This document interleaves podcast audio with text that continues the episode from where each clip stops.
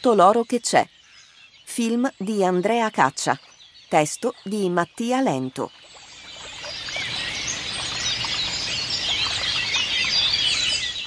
C'è più di un modo per guardare tutto l'oro che c'è. Il documentario del regista Andrea Caccia fuori concorso alle giornate del cinema di Soletta. E diversi sono anche i percorsi di lettura possibili.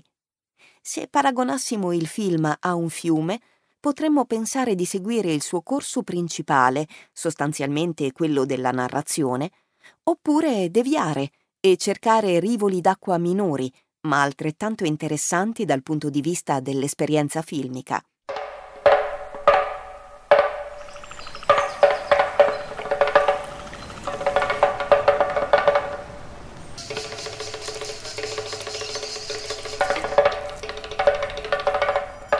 La metafora non è casuale. L'opera del regista italiano ci porta nel Parco regionale del Ticino, in Lombardia, e ritrae alcuni personaggi che si rapportano al fiume e al suo ambiente. I protagonisti sono cinque e hanno in comune due caratteristiche. Non proferiscono quasi mai parola e sono tutti di sesso maschile. Per il resto hanno età differenti e un diverso approccio al fiume. Il titolo ci riporta al personaggio più forte, ovvero a un anziano cercatore d'oro, materiale di cui il Ticino è sorprendentemente ricco.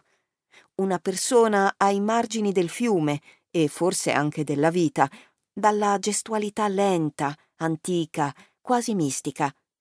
Un uomo sulla cinquantina, alla ricerca del suo Eden, vive il fiume completamente nudo, senza inibizioni rispetto alla presenza della macchina da presa. Un altro, un po' più giovane, è invece impegnato nella caccia, proibita all'interno del parco. Un carabiniere ormai in pensione, vestito comunque con la divisa d'ordinanza e munito di macchina fotografica, si aggira ai bordi del fiume, conferendo ad alcune scene i toni del giallo.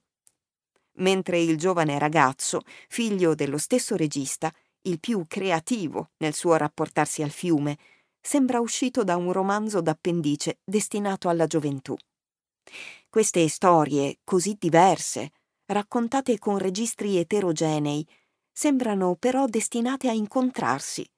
E questa sensazione, più epidermica che razionale, accompagna piacevolmente lo spettatore fino alla fine del film.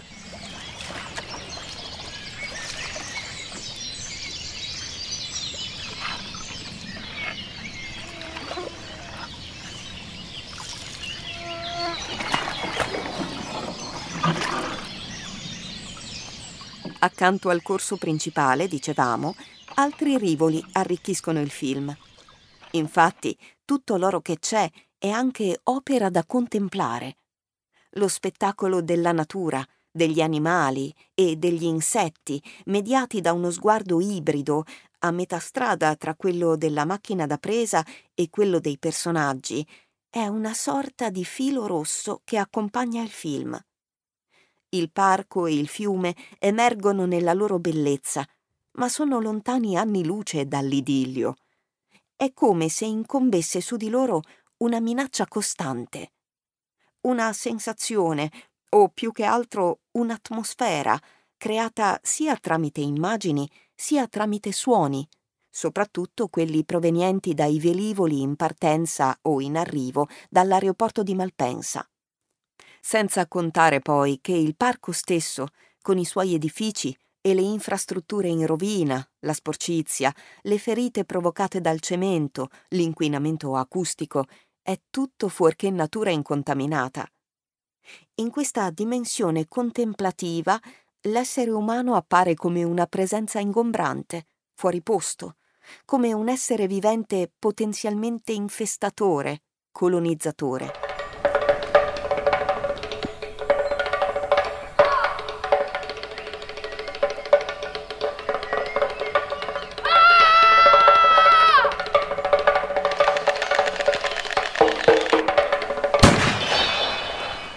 L'essere umano in questione è di sesso maschile.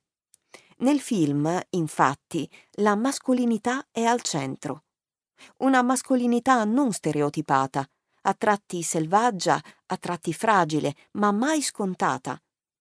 Le donne sono confinate ai margini della narrazione, sono solo comparse. Alcune di loro ascoltano a tutto volume una vecchia canzone di Mia Martini dedicata agli uomini, che è anche un grido di dolore, oggi forse un po' kitsch, rispetto all'incomunicabilità tra i sessi. L'osservazione è un altro polo di riflessione del film. I personaggi, in particolare il ragazzino, sono portatori di uno sguardo attivo e allo stesso tempo sono pedinati dalla macchina da presa. In questo gioco dei punti di vista lo spettatore rischia di perdersi, ma ha anche la possibilità di trovare un suo percorso percettivo e ricettivo del tutto personale. In un paio di scene è addirittura l'animale che con sospetto e paura osserva l'uomo. A volte si ha l'impressione, soprattutto nei momenti in cui appaiono meno consci della presenza del regista, che i personaggi siano trattati alla stregua della natura ritratta nel film. Questa sensazione è però interrotta bruscamente nei momenti in cui il personaggio si rapporta con i dispositivi tecnologici, onnipresenti nella nostra vita, come tablet o smartphone.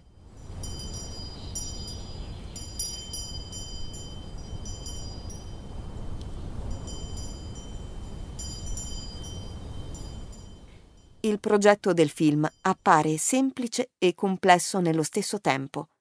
È lo stesso regista, alla fine della proiezione di Soletta, ad ammettere di aver lasciato degli spazi, quasi dei piccoli vuoti di senso, in cui lo spettatore possa costruire il suo percorso interpretativo, o più semplicemente esperienziale. A prescindere dall'esperienza soggettiva, è indubbio che l'opera di caccia sia una delle perle dell'ultima edizione del festival.